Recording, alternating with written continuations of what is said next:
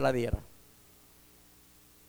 Y vos se lo voy a dar, hermano, y vi tan claro, tan claro, claro, claro, que las personas que parten de esta vida están esperando y están en un descanso. Y nosotros llora y llora.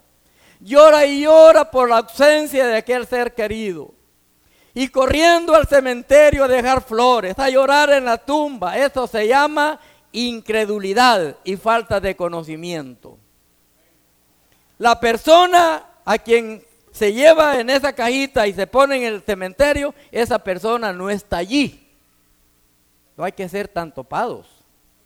Allí está el cuerpo, el esqueleto, el, el vehículo que fue usado para, para transportar nuestro espíritu y nuestra alma. Allí, en ese lugar, están los restos de dos hijitas de nosotros con mi esposa. Allí, en ese lugar, están los restos de mi abuelita, la mamá de mi mamá. Allí, en ese lugar, están los restos de mi mamá y de mi papá. Y cuando yo vine recién de allá, hermano, yo venía con esa, con la cultura de allá, hermano, es diferente a la cultura nuestra. Aquí nosotros, pero el Evangelio, el Evangelio es para que nosotros lo agarremos y lo vivamos. Si estamos, hermanos, con las tradiciones y tradiciones, usted no ha despertado y a usted no le ha amanecido. A usted todavía no le han cantado los gallos. Está en el sueño de las 2 de la mañana. Pero ya el Señor quiere vernos a las 5 de la mañana, que ya viene la claridad y hay que despertar y a ver qué hacemos, espiritualmente hablando. Espiritualmente hablando, la iglesia tiene que tomar una madurez la, iglesia tiene, tiene que tomar esa seguridad de la salvación que Dios a través de Jesús nos la ha regalado. Le voy a decir algo, hermano. Le voy a decir algo y tómelo en cuenta y con mucha seriedad. En nuestro ambiente, en nuestro medio en que vivimos, hay personas que han recibido a Jesús y ya dejaron de congregarse. Y creen que cuando se mueran y dejan dicho y se está agonizando y dice, llamen al pastor y que me haga un buen servicio para que yo pueda llegar a donde, a donde está destinado. Eso es una mentira, eso es del catolicismo. El evangelio no es ese. Cuando una persona se muere ya estuvo, ya esa persona ya no está en aquel cuerpo, en aquel, en aquel, en aquel ataúd donde está solamente este cuerpo que fue sacado del polvo de la tierra. El espíritu y el alma no están allí. Entonces, a celebrarle el culto. Y, una, y es más, hay algunos que son simpatizantes del Evangelio. Y allá donde esté el pastor, que venga a darnos, a darnos este culto, porque es necesario que esté el pastor para que dé el culto a mi fulano y ese fulano nunca quiso nada con él. Allá va el, como que es cura el pastor a dar el mensaje para que esta alma pueda salir y pueda entrar con libertad al reino de los cielos. Qué ignorancia. Eso se llama ignorancia. Hermano, y conozco también personas que dicen que están pidiéndole a la persona que ya murió Ay, le voy a pedir a mi abuelita que me ayude, hermano. Si al único que usted tiene que pedirle a cada instante es a Cristo Jesús. El Espíritu Santo es el que usted va a estar clamándole a cada momento. Usted no tiene que pedirle a nadie más. Solamente Jesús le va a entender porque Él sí sabe la situación que usted está viviendo. Jesús sabe perfectamente bien el problema que usted tiene. Nadie le va a entender más que solamente el Espíritu. Es Él el que le va a dar el consuelo o le va a dar lo que usted necesita. El Evangelio, hermano, no es complicado. El Evangelio es clarísimo. Clarísimo. Cuando nosotros en Estados Unidos, ahí estaban los restos de mi mamá, de mi papá y de las dos niñas. Hermano, pasó un primer finado, pasó. Yo ni fui al cementerio.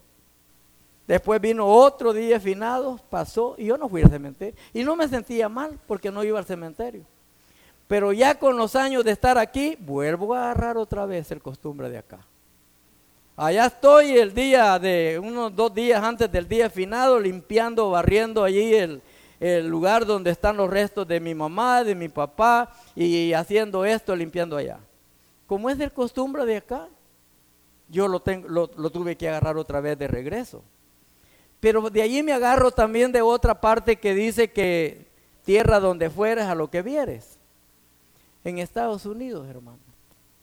La gente, los gringos que mueren allá, hermano, Allá no andan haciendo esos grandes monumentos que aquí, si vamos a valorar, están costando 5 mil hasta 10 mil dólares.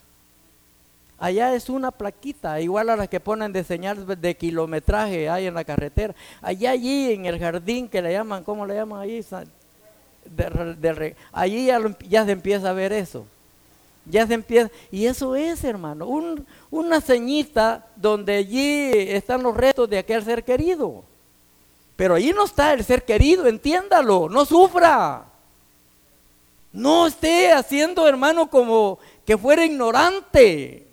Usted es una persona que tiene el conocimiento de Dios porque tenemos la mente de Cristo. Cuando usted aprenda a entender esto, usted va a ser una persona que va a amar, va a respetar y va a poner en primer lugar a Dios en su corazón. Es por esa razón, hermano, que nosotros le fallamos muchas veces al Señor. Pero este mensaje que Dios me ha dado, que le estoy hablando de las tres cosas, la primera es, les dije, es en la era actual. La segunda en la, en la era venidera, cuando ya. Y la tercera es cuando ya estemos en el reino de los cielos. Tres etapas tres etapas. Y vamos a empezar con la primera etapa, hermano. Ay, Señor. Me quitaron el trabajo. ¿Qué voy a hacer? Ay, ¿Qué hice, Señor? Ay, Señor, ¿cómo voy a hacer? Los compromisos, mi familia. Estoy pagando la casa. Ay, Señor. Llorando porque le quitaron el trabajo. Pero cuando usted venga a entender lo que es Jesús, le quitaron el trabajo. ¡Gloria a Dios! Me quitaron este trabajo, Dios sabe por qué y me va a dar uno mejor porque yo soy hijo del rey. Y si yo soy hijo del rey, lo tengo todo, porque los hijos del rey son los herederos de todo lo que tiene el Padre. ¿Para qué me voy a quejar? Pasó esto con el microbús. Estando yo allá y me dan la noticia del microbús, yo solo pensé en ustedes, hermano. Y ahora los hermanos, ¿cómo van a ser? ¿Cómo van a ser? Pero mire, sin microbús, aquí está la iglesia. ¿Por qué estamos aquí?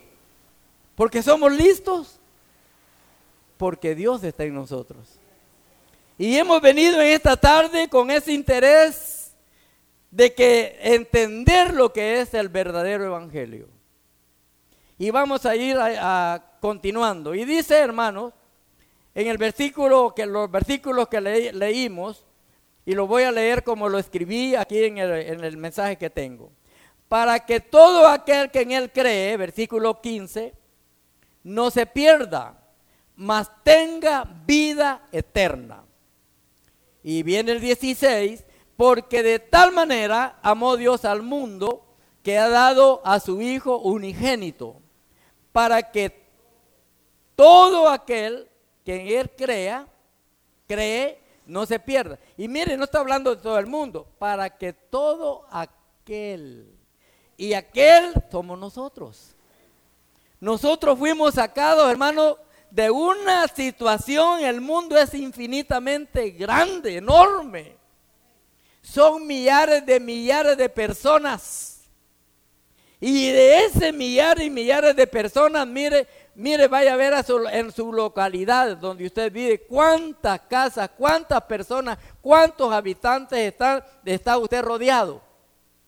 Y de todos aquellos de los que está usted rodeado, usted es una lucecita que está brillando en aquel lugar. Ojalá que así fuera. Pero muchas veces son lámparas apagadas, que no se ve nada de Cristo, porque el testimonio nuestro deja mucho que desear.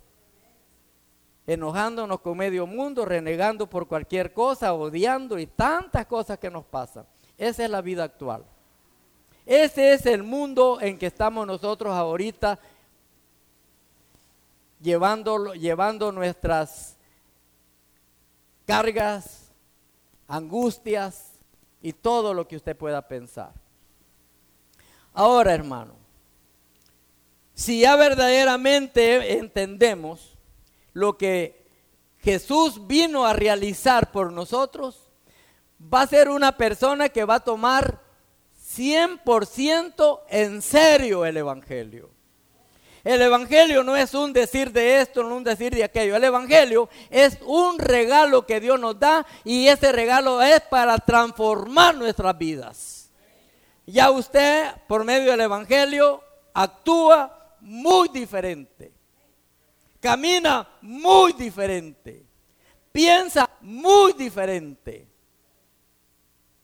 Entonces, ¿por qué? porque hay alguien que está gobernando y tal vez no está 100% como él quisiera estar, pero ahí está, hermano. Ahí hay algo de Dios en nuestras vidas. Y por eso estamos acá y por eso batallamos. Y yo le digo en esta tarde, hermano, ya los que tienen muy en poco de reunirse y, y lo hacen, no lo hacen porque por trabajo ni por enfermedad, sino por costumbre, piense que está fallándole al Señor la Biblia dice que no debemos de dejar de congregarnos. Y dice, como algunos tiene por costumbre. Hermano, cuando usted entiende el Evangelio, que aquí lo que venimos es alimentarnos. ¿Qué hace usted para alimentar su cuerpo físico? No me vaya a decir que para alimentar su cuerpo físico usted está todo el día acostado meciéndose en hamaca, contando las estrellas. Pase dos días sin comer ni beber agua a ver qué le va a pasar. Si usted se va a enfermar. Se va a enfermar físicamente.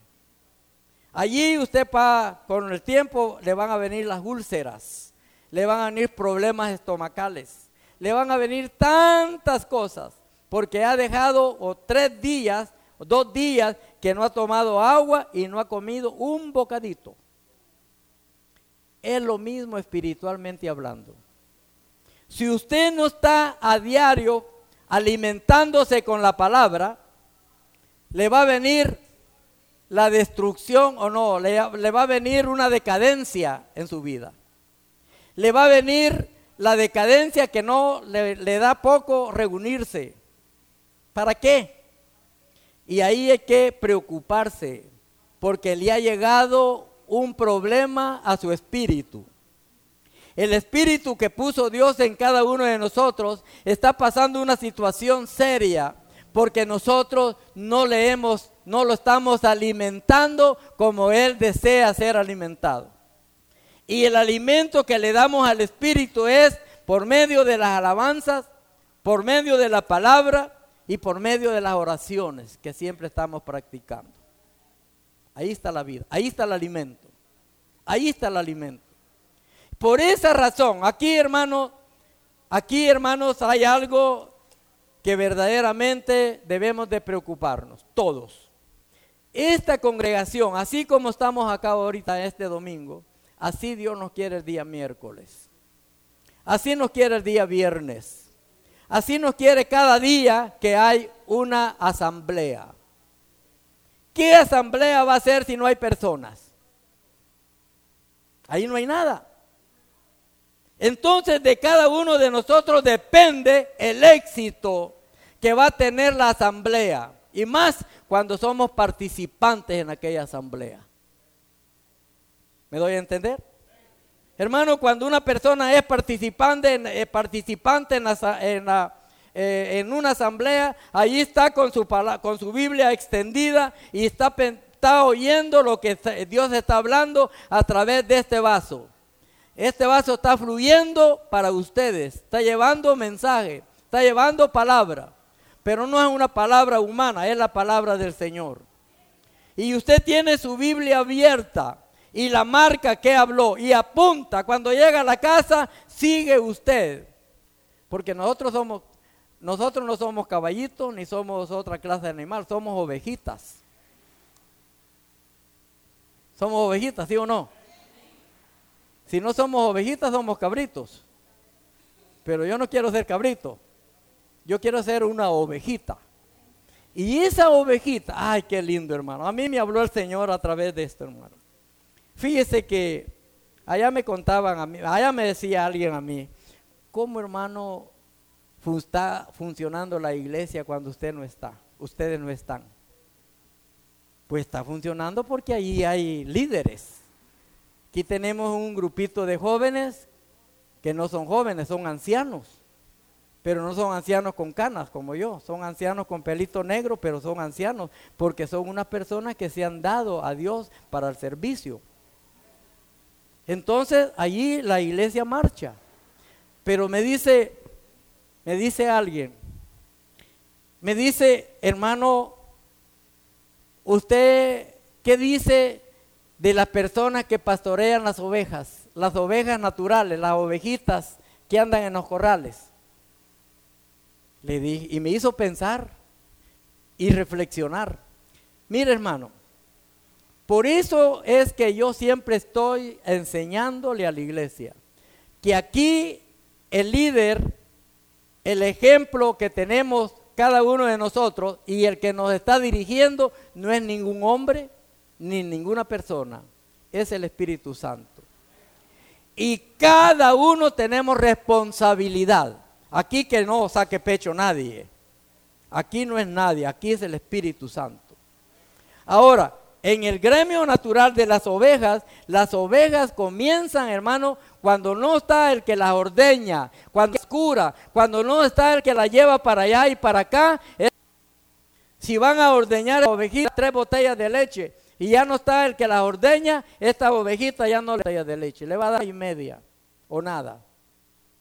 Mire lo que es la naturaleza, mire lo que es, lo que es lo que es Dios, cómo lo tiene todo de en, perfección, en perfección. Y cada uno de nosotros, dice la Biblia, que somos ovejas. Pero ahora, ¿qué hace el dueño de las ovejas cuando tiene un corralero? El corralero es el pastor de las ovejitas que están allí, que las cura, que les da agua, que les da comida, que cuando las cambia de potrero, buscándoles el pasto. Esta, esta, persona, lo que hace el dueño, el dueño de aquel rebaño, lo que hace es que tiene tres más personas que están ayudándole a aquel pastor a lidiar con el rebaño. Quiere decir que cuando las, cuando las ovejas se quedan con el, el pastor, hay otros que ya se acostumbraron y las conocen las ovejitas y no se extrañan. Es lo que pasa aquí, hermano. Aquí es lo que pasa. Ahora, fíjate, no tenía, ¿cuánto, eh, ¿cuánto hace que se arruinó el microbús, hermano Brian? No, estuvimos ahí preocupados que cómo buscando aquí, allá, hermano, y cómo. Vean, y aquí no es culpa de nadie. Cuando dice Dios hasta aquí, hasta allí. Conforme. Y como yo tengo tiempo de estarle orando al Señor, yo creo que solo a mí me ha tocado y la iglesia no me ha ayudado a orar. Porque yo eh, he deseado siempre tener otro mix. Y no se daba, hermano, y no se daba. A una hermanita le mandaron 100 dólares. Y estos 100 dólares me dice, hermano catalán, estos 100 dólares me los dieron para, que, para usted. Usted sabe sus necesidades y aquí están los 100 dólares. Y eso hace como seis meses. Entonces agarré los 100 dólares en el sobrecito y le dije, estos 100 dólares van a ser un principio para comprar el microbús. de la iglesia. Y pensando yo, pero mire hermano, no ha progresado los 100 dólares. No recuerdo, alguien dio algo y rifamos alguna cosa y, y dijimos que era para lo mismo, 11 dólares. Ahorita hay 100 dólares con 11 dólares más para el microbús. Entonces, hermano, y ya buscándolo. Y yo sé que entre 15 días, lo más tarde, ya vamos a tener microbús. ¿Y cuánto tiene de dinero, hermano? Pues mire, en la mañana les estaba diciendo, hermano, eh, fuimos a San, Salvador y allá vi un microbús que está, comparado con este, está, anda en carroza eh, aquel. Eh, y lo vi y cuando venía vi un lugar donde compran chatarra y pasé y pregunté y vinieron a verlo el, ayer. Vino la persona, ahí está hermano Brian. Y yo me daba pena pedirle y le dije, porque yo les decía en la mañana también de que yo soy una persona que no nací para ser comerciante, yo nací para servirle a Dios. Yo, hermano, tengo eso de que no me gusta ir sobre nadie, a mí me gusta la justicia. Y cuando yo puedo y voy a hacer algo, a mí yo, yo soy muy, me siento muy feliz cuando por medio de mí yo bendigo a alguien que le voy a llevar algo, a pero la mayoría nos gusta que nos den, que nos den, pero no dar. Yo no soy al revés. Pero bueno, y la ¿saben cuánto me nos ofreció el Señor por el microbús? 500 dólares. 500 dólares ofreció el Señor. Y yo me quedo pensando, 500 dólares. No, le dije. Pero inmediatamente, sin consultarle a nadie, Dios me dio precio. Y el precio que me dio el Señor, mil dólares. Y le dije, mire, le dije, aquí yo no ando buscando ganancia ni que, ni que alguien pierda. Si usted cree que le puede hacerle centavos a este microbús, mil dólares es el precio. ¿Sabe por qué? Porque es el que tal vez vamos a dar de enganche para comprar otro. Si así le parece, le dije, ahí está el microbús. Si no, pues vamos a ver. Ah, por ahí, un hombre, dijo, eso le, no, ni las llantas están comprando, dice.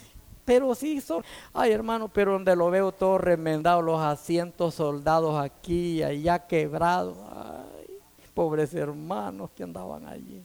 Pero ahí andaban, felices. ¿Por qué? Porque hemos aprendido a ser conformes. Porque sabemos que todo esto es material y todo esto se termina porque nosotros lo que nos esperan son cosas celestiales, cosas que valen lo que vale, hermano. Lo material no es nada. Vaya. No había salido de la iglesia cuando estaba la llamada por teléfono. El Señor me dijo, hemos he decidido, me dijo, con otra persona agarrar el microbús en los mil dólares. Así que yo quiero llegar ahora, me dijo, a darle un enganche, a darle un, una, un principio, una muestra para que ya no lo ofrezca. Va a ser de nosotros. Bueno, le dije, ¿cuánto va a dar? 150. No, le dije, 200 dólares y el resto lo quiero en una semana porque ando buscando el microbús. Está bueno, me dijo. Total es que dejó los 200 dólares y allí ya no, tiene, ya no se puede tocar, ya está vendido por palabra y yo ya veo el microbús. Solo color no me lo ha dado el Señor, pero parece que va a ser blanco. Y va a ser un Nissan. Ya no va a ser esta, no, un Nissan o Toyota. Qué gustoso catalán. Si es para la iglesia, es para la iglesia. Alguien, un cristiano, que le comenté la situación, Hermano, ¿y por qué anda preocupado comprando microbús? Un camión, me dijo, un camioncito, se le pone el lon. Hermano, por Dios santo, ¿usted no sabe lo que vale la iglesia? La iglesia no son animalitos, la iglesia es una iglesia. Para mí la iglesia, ¿por qué estoy yo aquí con ustedes? Porque he entendido y valoro la iglesia. Mi corazón y el de mi esposa está con ustedes. Por eso estamos aquí con ustedes y contentos y felices. Con dándole comida a los zancudos y mire disfrutando este frío que está haciendo ahora. Pero aquí yo creo que con viendo el ejemplo que están viendo de parte de nosotros es para que ustedes a cada momento no dejen de congregarse y sean fieles con el Señor. fieles con el Señor. Y esa fidelidad que ustedes tienen con el Señor, hermano, va a tener su recompensa. Pero vamos a seguir, quiero que abra su Biblia en Romanos capítulo número 5. Va a estar adelante de donde está ahorita. Romanos capítulo número 5, versículo 8. 5, 8. Dice el Señor. Es que Dios es tan precioso. Dice 5, 8. Mas Dios muestra su amor para con nosotros. Miren hermano, el amor de Dios hermano es tan precioso, bello, que no importando que nosotros a veces con todas nuestras debilidades, fallándole a cada rato, allí está el amor. Allí está el amor de Dios. Y continúo leyendo el versículo 8 y dice, en que siendo aún peores, Cristo murió por nosotros. Porque siendo aún pecador, pero tenga cuidado, con esto tenga cuidado. Porque si el Señor con su amor y misericordia, hermano, a usted y a mí nos ve ya como eh, que ya estamos en las nubes con Él, usted tiene que serle fiel al Señor. Porque si usted como hijo de Dios está haciendo lo contrario que Dios nos pide, usted está sirviendo de piedra de tropiezo. Si usted como hijo de Dios, como creyente evangélico, usted es una persona que anda pidiendo prestado y no paga, pide fiado y ando, mujeres que le quitan el marido a otras, hombres que le quitan la mujer a otros. Hermano, este mundo está perdido. Este mundo está perdido. Y cada hora va para perdición. Cada hora va para perdición. No se imaginan ustedes lo que se ve y lo que se sabe en Estados Unidos, que es un país tan grande. Ya las personas criándose en el Evangelio, viviendo en el Evangelio, son personas que cuando ya salen y van de, salen de la high school o del bachillerato, y si van a la universidad, de ahí ya salen esas personas que ellos son todo, y lo que ellos quieran y lo que ellos desean. Mucho homosexual, muchas lesbianas, y es legal. ¿Por qué es legal? Sus sentimientos son, son, son sus sentimientos. Ellos pueden hacer lo que quieran con su vida porque eh, es de ellos su vida. La Biblia nos dice eso. Nosotros somos de Dios. La Biblia ha dejado establecido que una mujer no puede hacer matrimonio, no puede ser relación con otra mujer. Ni un hombre no puede tampoco otro hombre. Está contra la ley divina. Está contra Dios. Hermano, eso de que se vistan y andan allí que, hermano, aparentan más mujeres que hombres. Tenemos que pedirle a Dios por esas pobres almas. Cada quien sabe en la condición que está. Dios no puede ser burlado. La palabra es la que nos lleva. La palabra es la que nos dirige. Y nada más. Nada más que esto. ¿A dónde yo voy? Vean ustedes si algo, si aquí en la Biblia me dice que Dios ve de bien a una hermana o un hermano que le gusta el chisme, que le encanta las novelas y la está practicando a diario que agarre el celular para estar viendo pornografía. Y está, hermano, viendo pornografía todas las noches. Y viene, ¿usted cree que estas almas que están alimentando su espíritu de esa manera van a venir a la iglesia con ánimo de alabar a Dios? Nunca. Vienen, hermanos, muertos. Solo se ven la, la ropa, pero las almas el espíritu, hermano, no se ve en tal persona. Lo saben, hermano. Lo conocemos, hermano. Tiempos difíciles. Tiempos en el tiempo que yo estaba niño en Texas, habían reconocidos, habían dos o tres eh, homosexuales. Habían eso, y declarados. Ahora hay como 50. Ah. Yo no sé si ustedes ya han visto, Y llega uno allí, en la, vamos, estamos en el aeropuerto, muchachito besándose con otro muchachito. Mm, hermano. Y usted pasa allí y lo está viendo. Y ellos dándose el gran paquete. Miren qué responsabilidad tenemos nosotros como iglesia, hermano. Esto no es solamente porque un día usted levantó la mano y recibió a Cristo en su corazón y va a vivir como mundano. Usted tiene que ya aprender a vivir como cristiano, como evangélico cristiano. Ya es tiempo, hermano. No esté esperando, no esté esperando, ni se vaya por la noticia que aquello es legal y que aquello, váyase por la palabra, que es allí donde usted va a ser ubicado. ¿Estamos? Pero no están enojados, ¿verdad? Ese es el mensaje del Señor. Ese es el mensaje del Señor. Hermanos, quedó a media porque solo estaba en la primera etapa, que es la vida eterna. Dice, la primera etapa es en la vida actual. Allí me quedo. Falta el miércoles, les voy a hablar de la otra era, que es la vida, la era, ¿qué les dije? Venidera. Entonces vamos a hablar ya el miércoles de la, de la, de la, ir, de la vida, de la era, de la era venidera. Lo que le espera a usted y a mí, hermano, póngase listo. Crea que lo que Dios ha empezado en su vida ya lo ve terminado, pero ponga la, la parte suya. Si usted no le ha sido fiel al Señor en lo que debe de hacerlo, procure hacerlo de aquí en adelante. Que aquí, hermano, yo ya por fe, lo más que le pongo al Señor, dos semanas para hacer lo que, lo que eh, Él ha puesto en mi corazón, de tener este microbús. Y es de la iglesia, no va a ser mío, es para la iglesia. Y ahí estaba pensando, hermano, yo sé que lo, vamos, yo sé que se va a dar, porque le he pedido a un Dios.